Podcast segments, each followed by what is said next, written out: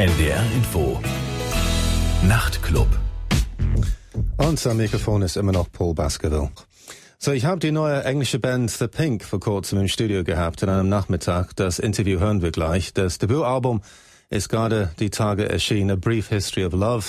Eine wichtige neue britische Band, ein wichtiges Debütalbum. Die Band spielt am 29. Oktober in Knut. So, das war Dominoes, die aktuelle Single von The Big Pink. Und bei mir im Studio sind Robbie und Milo von der Band. Hi, how you doing? Yeah, hey, good. good evening. I'm glad you could hey. make it. And well, that certainly sounds very promising. That single off the album, doesn't it? And the whole album sounds very promising, and everything about the band seems to have been promising right from the word go. Thank You've you. had like a good start, don't you think? That must be the feel you have. Yeah, I guess you know um, it started really well, and just in the fact that we suddenly started winning or uh, plaudits from pretty early on. Like, kind of got. I mean, for us, it's been a bit more of a slow burn. You know what I mean? We've been doing it for a couple of years, but as soon as we kind of put ourselves out there a lot more, um, things started happening almost immediately. So it's been, yeah, it's been fantastic like that. Also Mahler meinte, dass Sie schon einen sehr guten Start gehabt haben. Also Sie sind zwar seit ungefähr zwei Jahren dabei, insofern für Sie ist es nicht so schnell verlaufen, wie wir das vielleicht denken. Aber Sie haben schon sehr gute Fortschritte sehr früh gemacht. Sie haben zum Beispiel Auszeichnungen bekommen äh, von einer englischen Zeitung, dass Sie also die beste neue Band 2009 gewesen ist. Und das ist natürlich so ein Traumstart für eine junge Band. Aber Sie haben das Gefühl, dass Sie schon so, also relativ langsam dran gearbeitet haben. Is it one of these cases with this debut album that it's like, in a sense, that some of, of your your misspent youth. You know, people often say about uh, debut albums, it, it, kind of sums up your childhood or your teenage years, whatever. And it's like a lot of a lot of material emotionally actually stuffed into one album. So it's like just a few songs. Yeah, no, definitely. I think um, Milo said earlier in the interview today that it's a re- retrospective record. You know, it's looking back on our experiences that we've either shared or have experienced. You know, um, with different scenarios of life, like love, and lost love, or or or you know, wild times and l- low times and stuff. So I guess it's um, yeah, I guess it's just an accumulation of all that stuffed into a record. Also äh, Robbie meinte, dass das Debütalbum sehr typisch ist in dem Sinne, dass die Songs aus äh, ihrer Vergangenheit bestehen. Also das, was sie als Kinder und als Jugendliche erlebt haben. Und das ist, wird im Prinzip zusammengefasst auf diesem Album, auch rein emotional. Also da steckt sehr viel drin. Also was ähm, so äh, Verga Vergangenheitsbewältigung betrifft. Zum Beispiel also Liebe und verlorene Liebe, wilde Zeiten und auch ruhige Zeiten. Do you actually feel that, in a sense, though, you've actually calmed down in that sense? I mean, do you think that, that you're actually already mellowed? Do you, do you think? Recording this record and making this record kind of almost closed a chapter on a, on on a part of my life, especially. I mean, I can't speak for Robbie, but I think you know, I think it definitely kind of translated my life into music.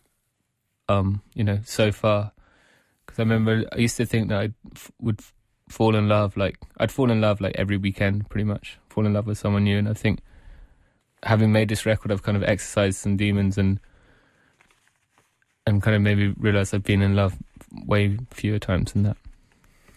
So not like a hundred times, but only fifty times. Or... Well, maybe only once actually. the rest was just an illusion. Yeah, it's, it's weird. Yeah, I, I think I was living in a completely disillusional world. But in fact, having made this record has made me realise I've only actually been in love once. Okay. Milo meinte, dass er das Gefühl hat, äh, nachdem dieses Album fertig war, dass er im Prinzip sich irgendwie äh, so verabschieden kann von seiner Jugend, weil er meinte, dass er immer der Meinung war, als er jünger war, dass er immer wieder verliebt war. Also fast jede Woche hatte er irgendwie ein neues Mädchen kennengelernt und hatte das Gefühl gehabt, verliebt zu sein, verknallt zu sein. Und im Nachhinein muss er feststellen, er hat irgendwie neue Erkenntnisse gemacht, dass es letztendlich nur eine Liebe gewesen ist. Und er merkt schon dadurch, dass er reifer geworden ist. Und dieses Album reflektiert im Prinzip diese Entwicklung, dass er reifer geworden ist. It's interesting in a way because the album is actually quite, it's quite a heavy album in one way and quite wild in one way, but nonetheless there is a certain amount of restraint in it, and it's also accessible. It seems like an album of contradictions in some somehow. Do you know what I'm saying? Oh, I'm the most contradictory person. I contradict myself always. You know, like I'm continuously contradicting myself, and I think that's kind of what keeps it fresh because it's like I always think I'll close a book on something, but in fact, the book's always open. You know, like with the record, we said we'd never put any, well as a kind of life ethos. I'd never want to put saxophone on anything that we recorded, and the record starts with saxophone. Do you know what I mean? And I think like we are. A, a, I think you have to be contradictory to kind of really, really come out with the real answer at the end. You know, I think you have to have.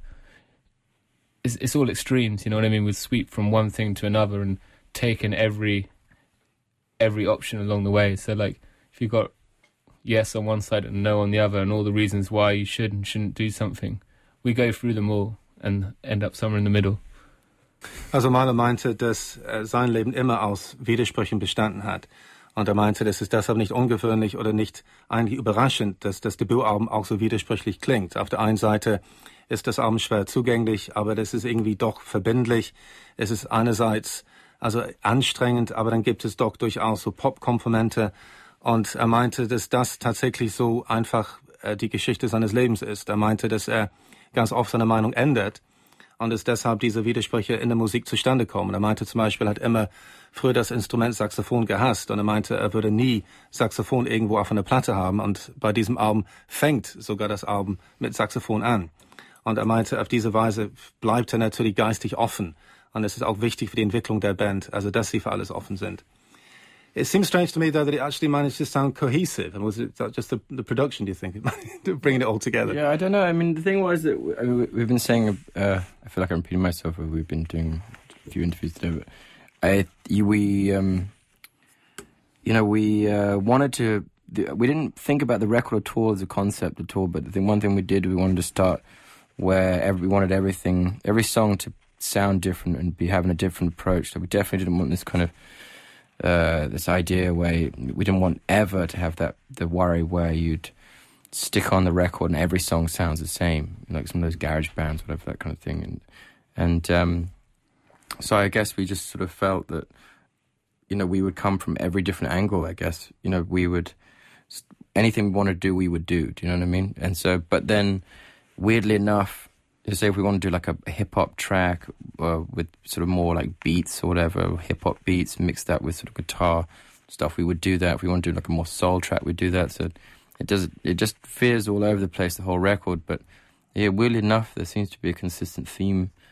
Uh, I don't know whether it could be my vocal that holds it together, or, or I don't know. We seem to well, lyrically probably as well because it's yeah. the brief history of love. Um, I, I, guess lyrically, but I mean, I, am also I'm hoping that I guess we're sort of carving out a, a, a, big pink sound, I guess, which I guess happens on the first album uh, most of the time. So that's what really pisses us off when we get kind of labelled as shoegaze or new gaze or anything because we never really wanted to be defined by genre. The funniest one actually read recently was fuzz pop. Fuzz pop. Sounds like a drink, doesn't it? Yeah, yeah. fuzz pop. I'd rather fuzz pop than shoegaze or yeah. anything. Like, I don't know. We wanted to be kind of more be defined by kind of um, subject rather than genre. Do you know what yeah. I mean? This kind of genre thing is is very is very lazy. You know, when we get lazy journalism's journalists will just say like, "Oh, we're just you're just just you know shoegaze or whatever," or we're, we're part of the shoegaze revival, which one doesn't really exist anyway. And then you know, and you if you show me, I, I think I know what genre shoegaze is, and I know the bands that are involved in that. You show me one band that sound like us from that genre, and then I might have a conversation with you about it. I just find it ridiculous. Okay, Sie meinen, dass Sie von vornherein kein festes Konzept haben wollten für das Album. Und es war Ihre Absicht, dass jedes Lied anders klingen sollte. Also Sie wollten nicht, dass die Songs irgendwie vergleichbar klingen oder irgendwie austauschbar sein sollten. Das sollte auf keinen Fall so sein. Und äh, sie wollten sehr viel Abwechslung reinbringen. Und deshalb war alles möglich. Also wenn sie Lust drauf hatten, zum Beispiel Hip-Hop-artige Beats äh, mit einzubauen, haben sie es gemacht. Oder wenn sie äh, gitarrenlastige Songs oder soul-lastige äh, Lieder schreiben wollten, dann haben sie es auch gemacht. Dann haben sich keine Gedanken darüber gemacht. Und Robbie meinte, dass erstaunlicherweise klingt das Album trotzdem einheitlich. Und zwar geht es vielleicht um seine Stimme, meint er, dass durch der Gesang klingt es irgendwie beständig und einheitlich. Oder vielleicht auch wegen der Texte, weil sie immer so von der Liebe und von so von der Romanze äh, des Lebens handeln. Und äh, sie meinen auch, dass sie äh, sich wehren gegen so faule Journalisten, die dann ganz gerne die Bands sehr schnell abstempeln, also eine neue Shoegazing-Band. Sie meinen, erstmal kann man Shoegazing nicht wirklich eng definieren und außerdem möchten sie einfach frei sein, Stilrichtungen zu überbrücken. Und äh, Robbie meinte, es gibt wirklich keine andere Band, die wirklich wie The Big Pink klingen. Und ja, dazu stehen sie auch, dass sie wirklich originell sein wollen. So hier ist jetzt noch ein Stück von dem Album. Hier ist jetzt Big Pink mit Velvet. Velvet von The Big Pink von ihrem non A Brief History of Love und das war auch eine Single, die erste Single von der Band. And of course, you've had some strong singles uh, prior to the release of the album. And uh, that's probably stands you in good stead. On the other hand, do you think it might put you a bit under pressure in a sense to kind of write new songs very quickly? Because people are going to say, well, thanks very much for the album, but half of it are singles anyway. And what about the second album? well, bring it on.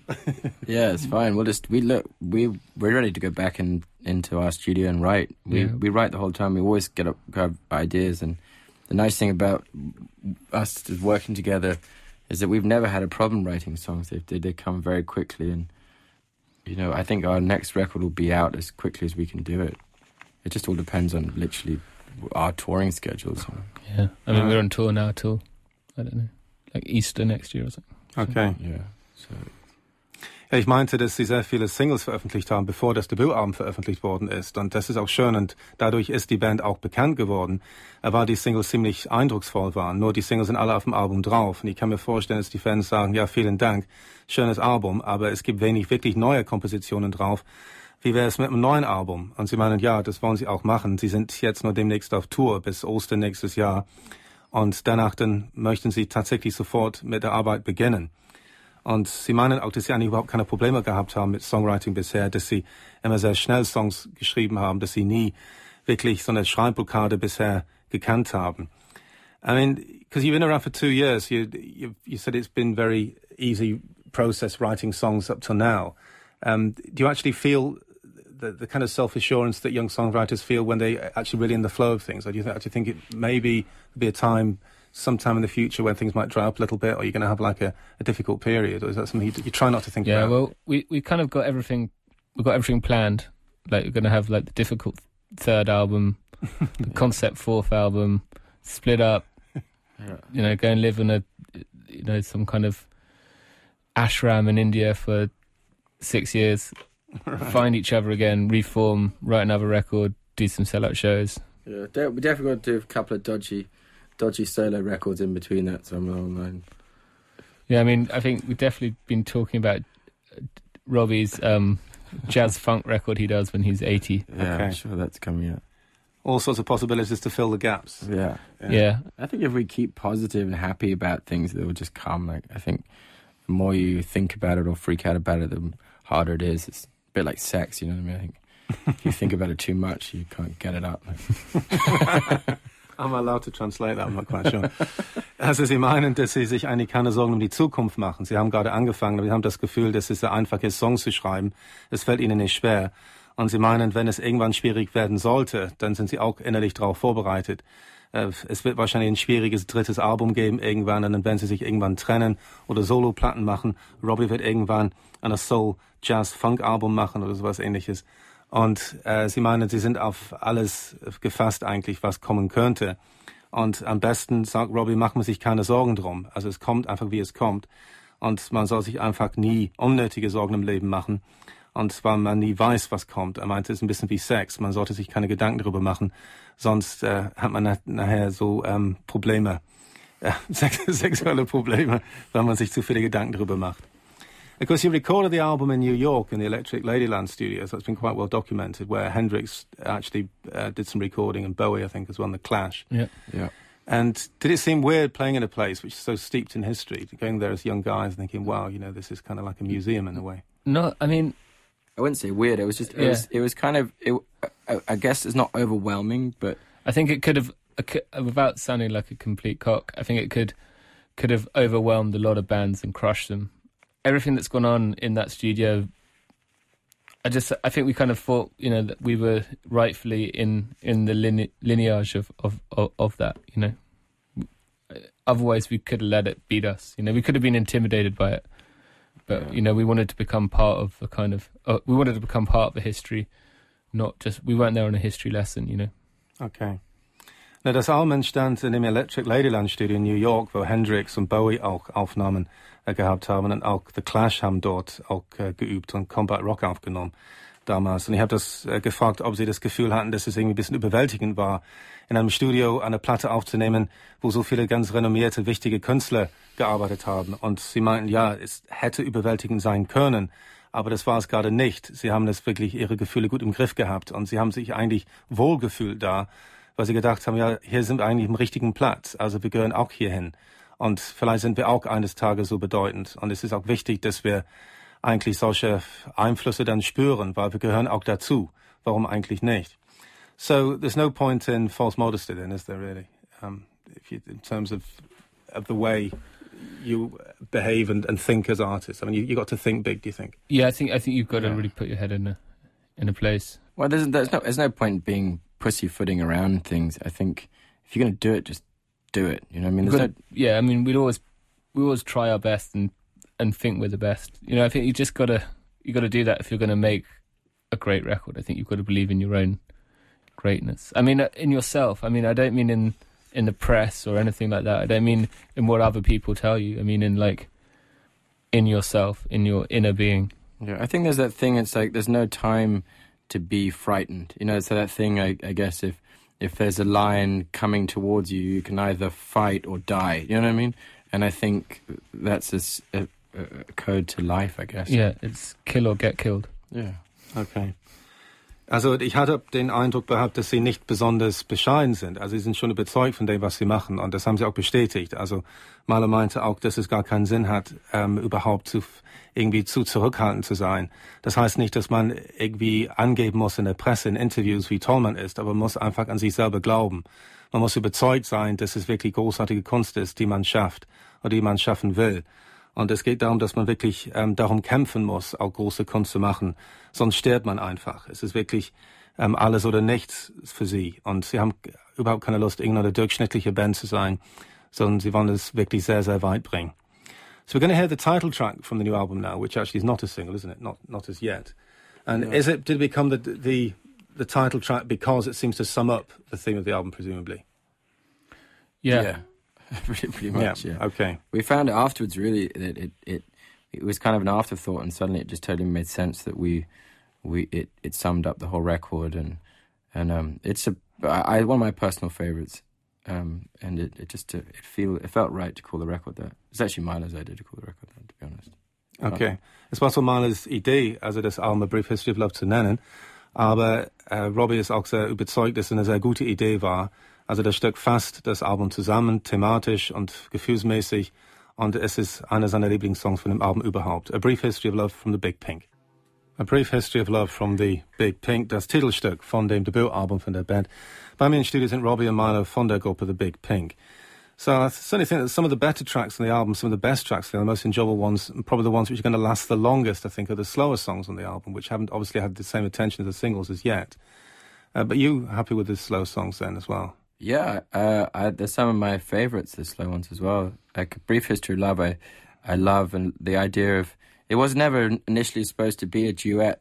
The the girl who sang on it, um, she's called Joe Robertson. Like she, it was supposed to be. We were just looking for for a, uh, uh, someone to do backing vocals, and she just came in and and um, and just to do backing vocals on the song. So I sang the whole thing pretty much on my own, and and then. Um, yeah, her voice was so great that it, we just just I took out some of my lines and stuff, and Milo and me made a decision that it should be more of a duet kind of thing, and and um, it's just a real, it's a really nice ride that song, and and uh, yeah, the Love in Vain I love too. It's, I feel that's kind of soul track in my head. I don't know whether it is like that to anyone else, but it's a kind of click your fingers kind of song. Kind of Also Robin meinte, dass er gerade die langsamen Songs auf dem Album besonders gerne mag und er hält sie für besonders gelungen. Zum Beispiel das Stück, das wir gerade gehört haben, A Brief History of Love. Und das war nicht ursprünglich als Duett gedacht, aber Joe Robertson, das Mädchen äh, in dem Song, sie sollte ursprünglich nur Backing Vocals beitragen, aber dann waren sie so beeindruckt von ihrer Stimme, dass sie gedacht haben, sie können ruhig ein Duett draus machen. Und Love in Vain ist ein anderer Titel von der Gruppe, also von Big Pink, von dem Album, den sie glauben auch sehr gelungen ist.